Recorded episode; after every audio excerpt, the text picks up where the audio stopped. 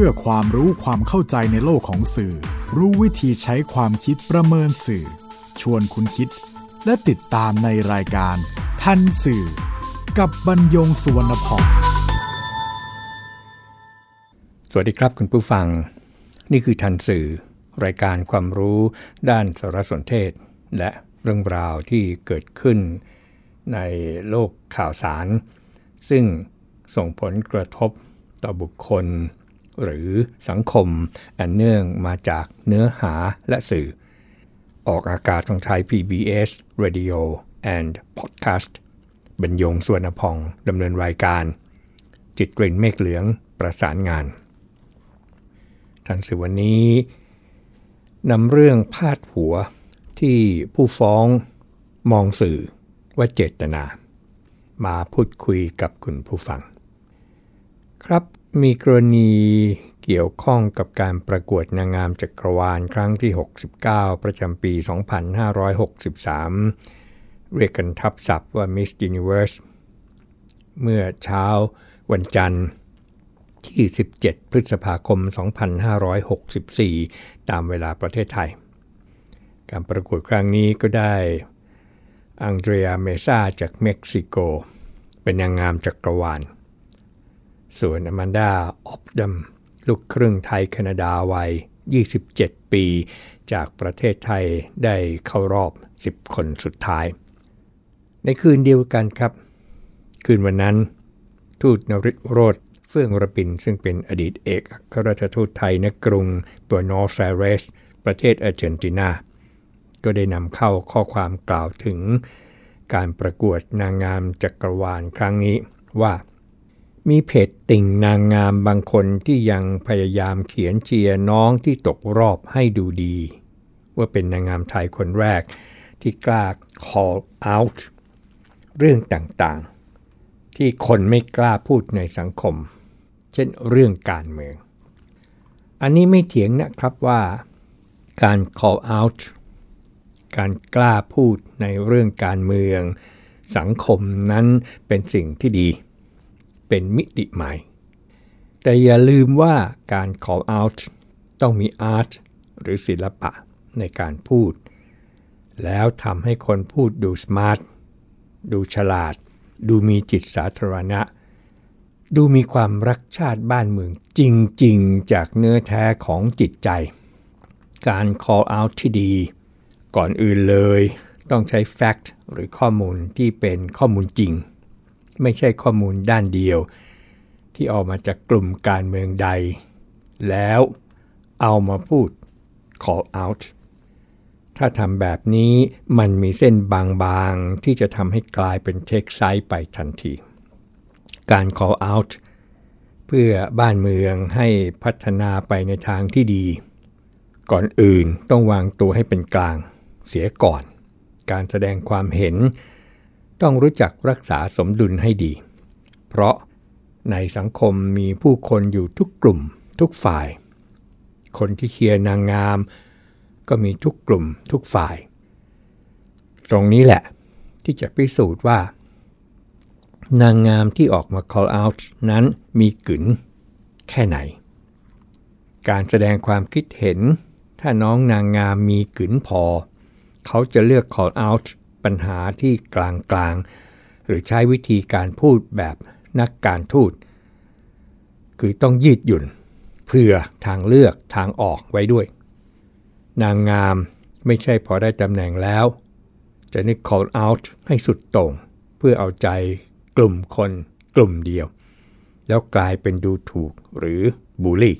กลุ่มคนอีกกลุ่มหนึ่งกลายๆไปในที แบบนี้ ผมว่าไม่ใช่การ call out ที่ถูกต้อง ยิ่งเป็นนางงาม ที่มีมงกุฎที่หนักครอบอยู่บนศีรษะนั้น ความหมาย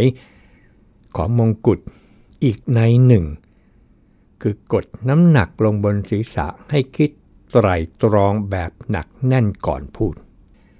อะไรที่ไม่แน่ใจ หรือสิ่งใดที่ไม่ควรแต่เช่นเรื่องสถาบัน เพราะ เราไม่รู้ตื้นลึกหนาบางจริง ๆ ต้องละไว้ในฐานที่เข้าใจ ยังไม่ต้องพูด ไว้วันไหนหมดตำแหน่งแล้วค่อยพูด ก็ไม่มีใครว่าอะไร เป็นนางงามมีสายสะพายชื่อประเทศ ไทยแลนด์ตัวเบิ่มคาดคล้องบ่าถึงเอวนั้นหมายถึงอะไร สายสะพายนั้นก็ลอกเลียนแบบมาจากศักดินา หรือหมายถึงควีนที่ส่งสายสะพายเครื่องราช ดังนั้นตำแหน่งนางงามในต่างประเทศ เขาถึงเรียกอีกชื่อหนึ่งว่า Beauty Queen นั่นเอง ดังนั้นการ call out ใด ๆ ในขณะที่มีสายสะพายไทยแลนด์ ที่หมายถึงราชอาณาจักรไทยที่มีพระมหากษัตริย์ทรงเป็นประมุขนางงามคนนั้นจะ call out หรือออกมาโพสต์แบบสุ่ม4สุ่ม5 โดยมีนัยยะแอบแฝงแนวกระแสสถาบันที่ยังคงมีคนอีกเป็นจำนวนมากเขายังเคารพ ถือว่าไม่ฉลาดและไม่สมควรอย่างยิ่ง ผมเห็นด้วยนะครับว่า เพจนางงามสามกีบที่พยายามออกมาปกป้อง เธอว่าเป็นนางงามสมัยใหม่ต้องคอสเอาได้ จริงครับ แต่การคอสเอาต้องเป็นไปในเชิงสร้างสรรค์ การคอร์สเอาต้องไม่ใช่ข่าวลือ ข่าวปั้น ข่าวปลอม มาใช้กระพือการ call out ตราบใดที่ไม่มีหลักฐานจะจะขาตา อันนี้ก็ย้อนกลับไปนึกถึงตอนที่ผมเป็นพี่เลี้ยงคณะกรรมการตัดสิน Miss Universe ปี 2535 อีกครั้ง ตอนที่ผมถาม Marion d a f f e r t y รองประธานบริษัท ซึ่งทำหน้าที่ casting ดาราว่า คนไหนควรได้เล่นบทไหนในภาพยนตร์ฮอลลีวูด ผมถาม Marion ว่าทำไมนางงามจากเวเนซุเอลาถึงตกรอบ ทั้งๆที่คนเชียร์เยอะมาก เพราะเธอสวย เป็นตัวเต็งหนึ่งเลย มาเรนบอกว่า นางงามเวเนซุเอลา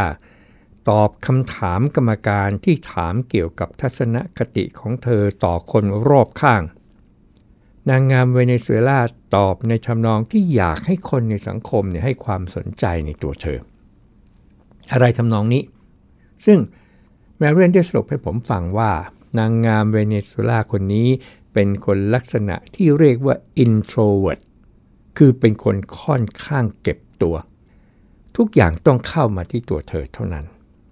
ตรงกันข้ามกับมิเชลแมคคลีนนางงามนามีเบียที่ได้มงกุฎ เธอตอบคำถามด้วยจิตสาธารณะ เธอพร้อมเป็นจิตอาสาไปช่วยงานพัฒนาประเทศนามีเบียของเธอ ซึ่งตอนนั้น นามีเบียก็มีปัญหาทางการเมือง มีปัญหาเรื่องเชื้อชาติและผิว แต่เธอตอบในลักษณะที่เป็นกลาง ในเชิงบวกและสร้างสรรค์ โดยไม่แบ่งแยกเชื้อชาติและวันณะ มาเรียนชี้ให้ผมเห็นว่า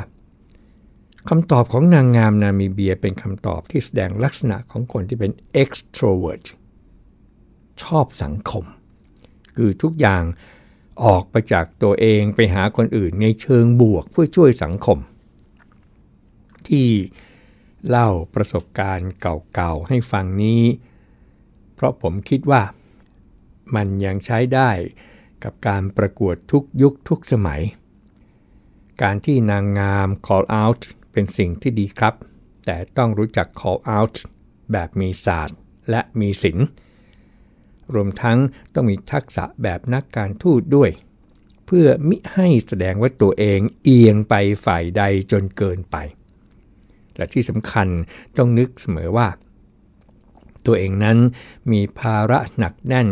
คือมงกุฎที่กดทับบนหัว เพื่อให้รู้จักความสุขุม ยั้งคิดอดทน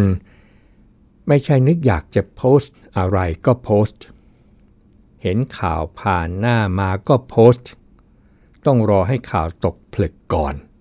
หรือไม่จำเป็นก็ไม่ต้องโพสต์ก็ได้ถ้าไม่รู้ fact จริง ๆ ถ้านางงาม call out ได้อย่าง smart แบบนี้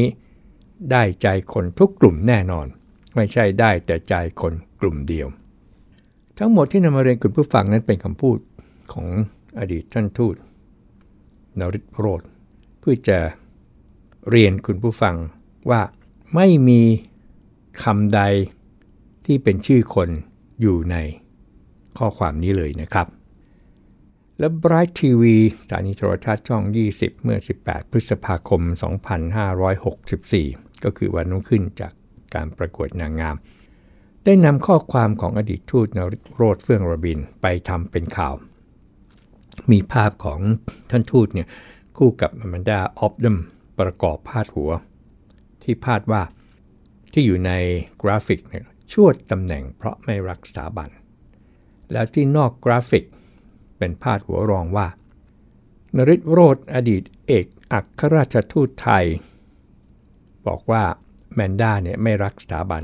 คือชี้แมนด้าไม่รักสถาบัน จึงชวดตำแหน่งนางงาม แล้วมีผู้ใช้สื่อออนไลน์ เชื่อว่าเป็นความเห็นของอดีตทูตนริศโรธก็ส่งต่อข่าวนี้ออกไปในวงกว้าง ขณะที่แฟนคลับของอแมนด้าออฟดัมนำเข้าข้อความด่าทอ ด้วยคำหยาบคาย อดีตทูตนริศโรธ ก็ทำให้อดีตทูตนริศโรธเนี่ยเมื่อ 19 พฤษภาคม 2564 นำเข้าข้อความบนเพจ Facebook ของตนว่า ถามถึงเจตนาของ Bright TV เนื่องจากตนไม่ได้ระบุเลยว่าชวดตำแหน่งเพราะไม่รักสถาบัน การพาดหัวในลักษณะนี้ไม่สมควรอย่างยิ่ง ผมเขียนเรื่องการวางตัวของนางงามที่ call out ว่ ว่าควรวางตัวอย่างไร ไม่ได้พูดถึงชื่อใคร ไม่ได้บอกว่าชวดตำแหน่งเพราะแซะสถาบัน หลักฐานที่ยังเขียน ก็ขอให้กองบอกอ Bright TV ติดต่อผมด้วยครับ เรื่องนี้ผมยอมไม่ได้ เวลาคุณเอาข้อเขียนผมไปทำข่าว ก็ไม่ได้ขออนุญาตผมก่อน แถมยังบิดคำพูดด้วย พร้อมกับระบุต่อไปว่า นอกจาก Bright TV ที่พาดหัวด้วยข้อมูลบิดเบือนแล้ว ยังมีเพจอื่นอีกที่เขียนทำนองเดียวกัน ล่อเป้าให้คนมาด่าตน จึงได้จัดการส่งข้อมูลไปยังศูนย์ช่วยเหลือด้านกฎหมาย ผู้ถูกล่วงละเมิดบูลลี่ทางสังคมออนไลน์ บอกว่าไม่รับกระเช้าและไม่ยอมความ สื่อและเพจเหล่านี้ต้องรับผิดชอบต่อสิ่งที่ได้ทำลงไป จำเป็น ต้องฟ้องเพื่อให้บทเรียนว่า อย่าทำแบบนี้อีกไรทีวีโดยทีมข่าว คือใช้คำว่าทีมข่าว เมื่อบ่ายวันที่ 19 พฤษภาคม 2564 เมื่อเห็นข้อความของอดีตทูตนริศโรธก็นำเข้าข้อความไม่ลงวันที่ ในข้อความเหมือนกับเป็นประกาศ แต่ไม่ลงวันที่ แต่ว่ามีตราองค์กร แล้วก็ นำเข้า ไว้บนสื่อออนไลน์ขององค์กร มีรายละเอียดดังนี้ครับ ทีมข่าว Bright TV กราบขออภัยในความผิดพลาดของการนำเสนอข่าว จากการนำเสนอข่าวในเพจ Bright TV ที่เกิดความผิดพลาดขึ้นกรณีความเห็นของคุณนริโรธเฟื่องระบิน อดีตเอกอัครราชทูตไทยณกรุงโบนอสไอเรสประเทศอาร์เจนตินา เกี่ยวกับการแสดงความเห็นของนางงาม Bright TV ขอยอมรับในการตีความที่ผิดพลาดนำไปสู่การเสนอข่าว และข้อความพาดหัวที่แตกต่างอย่างสิ้นเชิงจากเนื้อหาที่คุณนริศโรธเฟื่องระบินได้แสดงความเห็นไว้ จนทำให้เกิดความเข้าใจผิด และเป็นเหตุให้คุณนริศโรธเฟื่องระบิน ได้รับความเสียหายจากการนำเสนอข่าวนี้ เมื่อได้ทราบถึงข้อผิดพลาด ทางทีมงานจึงตัดสินใจที่จะลบเนื้อหาข่าวนี้ออก เพราะไม่ต้องการที่จะให้มีการส่งต่อข่าว รวมถึงการแสดงความคิดเห็นอันสืบเนื่องมาจากการนำเสนอข่าวที่ผิดพลาดนี้ ซึ่งจะยิ่งสร้างความเสียหายให้กับคุณรุดโรดเฟื่องระบินมากขึ้น ทีมข่าวต้องกราบขออภัยคุณนริโรดเฟื่องระบิน ซึ่งจะรับผลกระทบจากการแสดงความคิดเห็นที่ตามมา รวมจนถึงผู้ที่อาจพลอยได้รับผลกระทบจากกรณีนี้ และขออภัยต่อผู้ที่ติดตามข่าวสารจากทาง Bright TV ในความผิดพลาดที่เกิดขึ้น จากกรณีที่เกิดขึ้นนี้ ทีมข่าว Bright TV ขอน้อมรับในคำตำหนิ โดยจะนำมาเป็นบทเรียน พื่อให้การนำเสนอข่าวมีความถูกต้อง และรอบคอบต่อไป ก็ลงชื่อเป็นคำว่า ทีมข่าว Bright TV ครับอีกมุมหนึ่ง ผู้ใช้ชื่อบัญชีหมึกซึม ได้นำเข้าข้อความบนสื่อออนไลน์เมื่อ 20 พฤษภาคม 2564 เรื่องปรากฏการณ์ไม้ขีดก้านเดียวไม่ทั้งป่า มีรายละเอียดอย่างนี้ครับ จากกรณีที่มีการนำบทความของท่านทูตกรณีนางงามไปบิดเบือนตามสื่อต่างๆ จนเป็นประเด็นทำให้เกิดทัวลง แม้ตัวสื่อที่เป็นสารตั้งต้นจะออกมาถแถลงข่าวขอโทษแล้วก็ตาม แต่งานนี้ท่านทูตไม่ยอม จึงมีการส่งเรื่องแต่งตั้งทนายความฟ้องร้อง เรียกค่าเสียหายจากสถานีทีวี และเพจต่างๆ ที่ลงบทความเนื้อหาบิดเบียนเฉกเช่นเดียวกัน ยังไม่นับรวมถึงบรรดาหิ่งห้อย หิวแสงที่เข้าไปคอมเมนต์ ทั้งเพจท่านทูตและเพจต่างๆ ที่เป็นเหมือนบ่อปลักดักควายขนาดใหญ่ ซึ่งได้มีการ capture คอมเมนต์ด่าทอพวกนั้นเอาไว้แทบทั้งหมด ต้องบอกแอดมินเพจต่างๆ เองก็ไม่คิดช่วยลูกเพจเลย เพราะจริงๆ สามารถลบหรือซ่อนความคิดเห็นเหล่านั้น แต่เหมือนกับปล่อยให้แมงเม่าบินเข้ากองไฟเป็นร้อยๆตัว พูดง่ายๆแอดมินเพจที่บิดเบือนข่าว เพื่อเรียกเรตติ้งไม่พอ แต่ยังต้องการปล่อยให้กระแสอารมณ์ของลูกเพจพลุ่งพล่านแบบให้สุดไปเลย ส่วนใครจะโดนคดีอย่างไร ก็ดวงใครดวงมัน ยังไม่นับที่มีการแชร์ไปอีกเป็นร้อยๆ ซึ่งเพื่อนๆของท่านทูตเองก็ช่วยกันตามไปดู และแคปส่งต่อให้กับเจ้าตัวท่านทูตเองอีกต่างหาก การที่สื่อออกหนังสือขอขมา เท่ากับเป็นการสารภาพความผิด ซึ่งส่งผลให้ลูกเพจที่แชร์ไปทั้งหมด ผิดพระราชบัญญัติว่าด้วยการกระทำความผิดเกี่ยวกับคอมพิวเตอร์ พศ 2560 ไปโดยอัตโนมัติ งานนี้ไม่จบที่กันแค่ตรงนี้ ท่านทูตกำลังรวบรวมหลักฐานความผิดทั้งหมด เพื่อทำการฟ้องร้องดำเนินคดีแบบแยกประเด็น ซึ่งถือว่า การแยกประเด็นคือฟ้องในระดับสื่อ บุคคลที่แชร์ ในการนำบทความที่เป็นเท็จทำให้สื่อเสียทำให้เสื่อมเสียชื่อเสียง อันนี้ 7 หลัก 7 หลักอันนี้ก็คืออมูลค่าความเสียหายที่คิดเป็นคดีแพ่ง เพราะท่านทูตเองเคยรับตำแหน่งเอกอัครราชทูตหลายประเทศ และปัจจุบันยังเป็นบอร์ดในองค์กรของรัฐด้วย ฟ้องในกรณีหมิ่นประมาทและข่มขู่กับบรรดาพวกทัวร์ทุกคน บอกตามตรงโดนเบาๆก็หลัก 50,000 ถึง 200,000 บาท มันน่าจะกลายเป็นประเด็นบรรทัดฐาน แต่ตัวท่านทูตเองก็ประกาศชัดว่าไม่รับกระเช้า กรณีเกิดขึ้นกับสื่อในช่วงนี้ที่บรรดาสื่อต่างๆ พากันเสนอข่าวบิดเบือนต่อสังคม แล้วออกมาทยอยออกหนังสือขอโทษ และไม่มีการออกมาแก้ข่าวที่บิดเบือนแต่อย่างใด สื่อทำเป็นเหมือนกับไม่มีอะไรเกิดขึ้น แต่ในสังคมกลับสับสนวุ่นวาย และสร้างความเสียหายต่อเศรษฐกิจ และสภาวะจิตใจ ของคนอีกเป็นล้านล้าน ดังนั้น อยากให้เหตุการณ์ที่เกิดขึ้นของท่านทูตในครั้งนี้ ในงานรัฐที่เกี่ยวข้องกับสื่อ ควรถือเป็นบรรทัดฐานในการดำเนินกับการกับสื่อที่บิดเบือนการสื่อสารของรัฐบาลได้แล้ว เพราะตลอดเวลาที่ผ่านมา ความแตกแยกของสังคมทุกวันนี้ สื่อต่างๆล้วนมีความเกี่ยวข้องในการส่งเสริม คอยราดน้ำมันเข้ากองไฟมาตลอด แม้ตัวผู้นำองค์กรสื่อเองที่เคยออกมาปฏิเสธ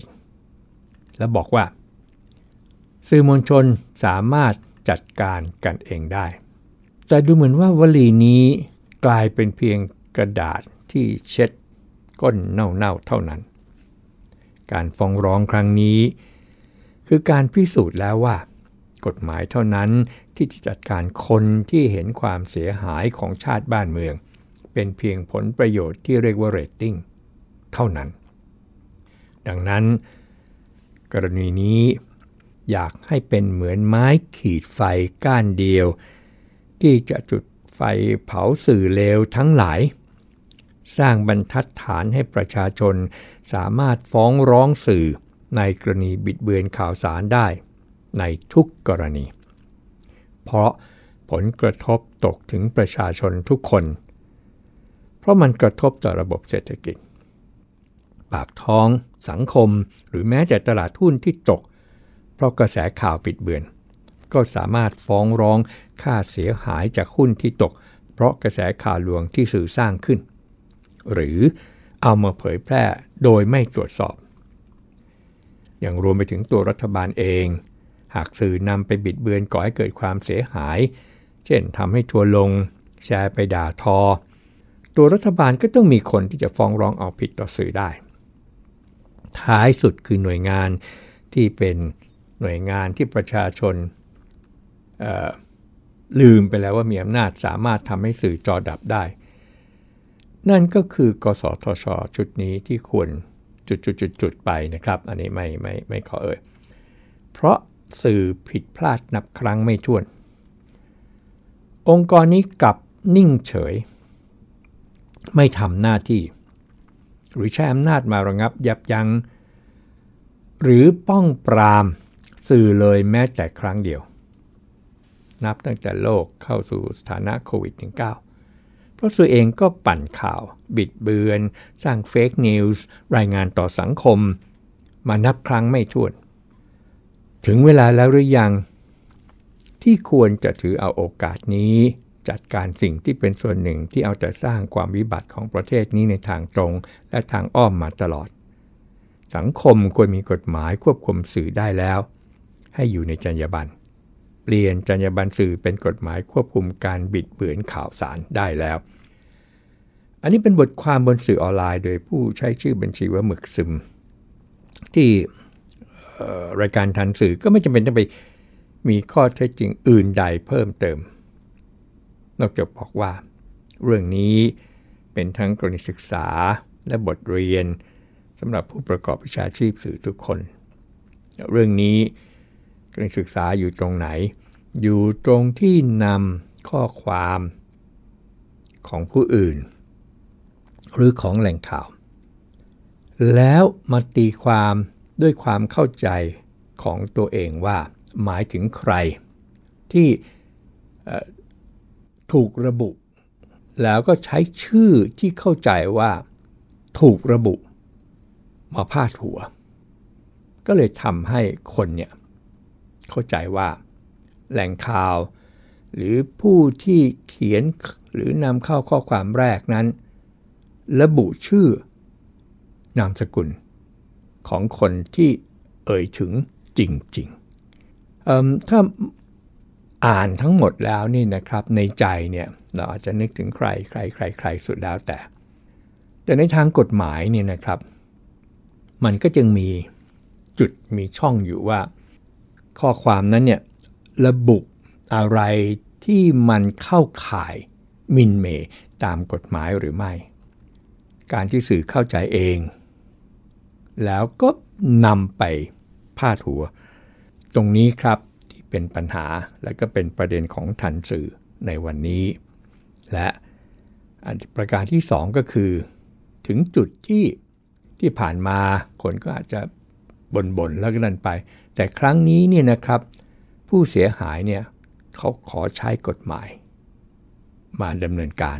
เพื่อปรามสื่อ ครับพบกันใหม่ในทันสื่อไทย PBS Radio and Podcast บรรยงสวนพอง สวัสดีครับ ติดตามรายการทันสื่อได้ทางไทย PBS Podcast เว็บไซต์ thaipbspodcast.com แอปพลิเคชัน Thai PBS Podcast และ YouTube Channel ไทย PBS Podcast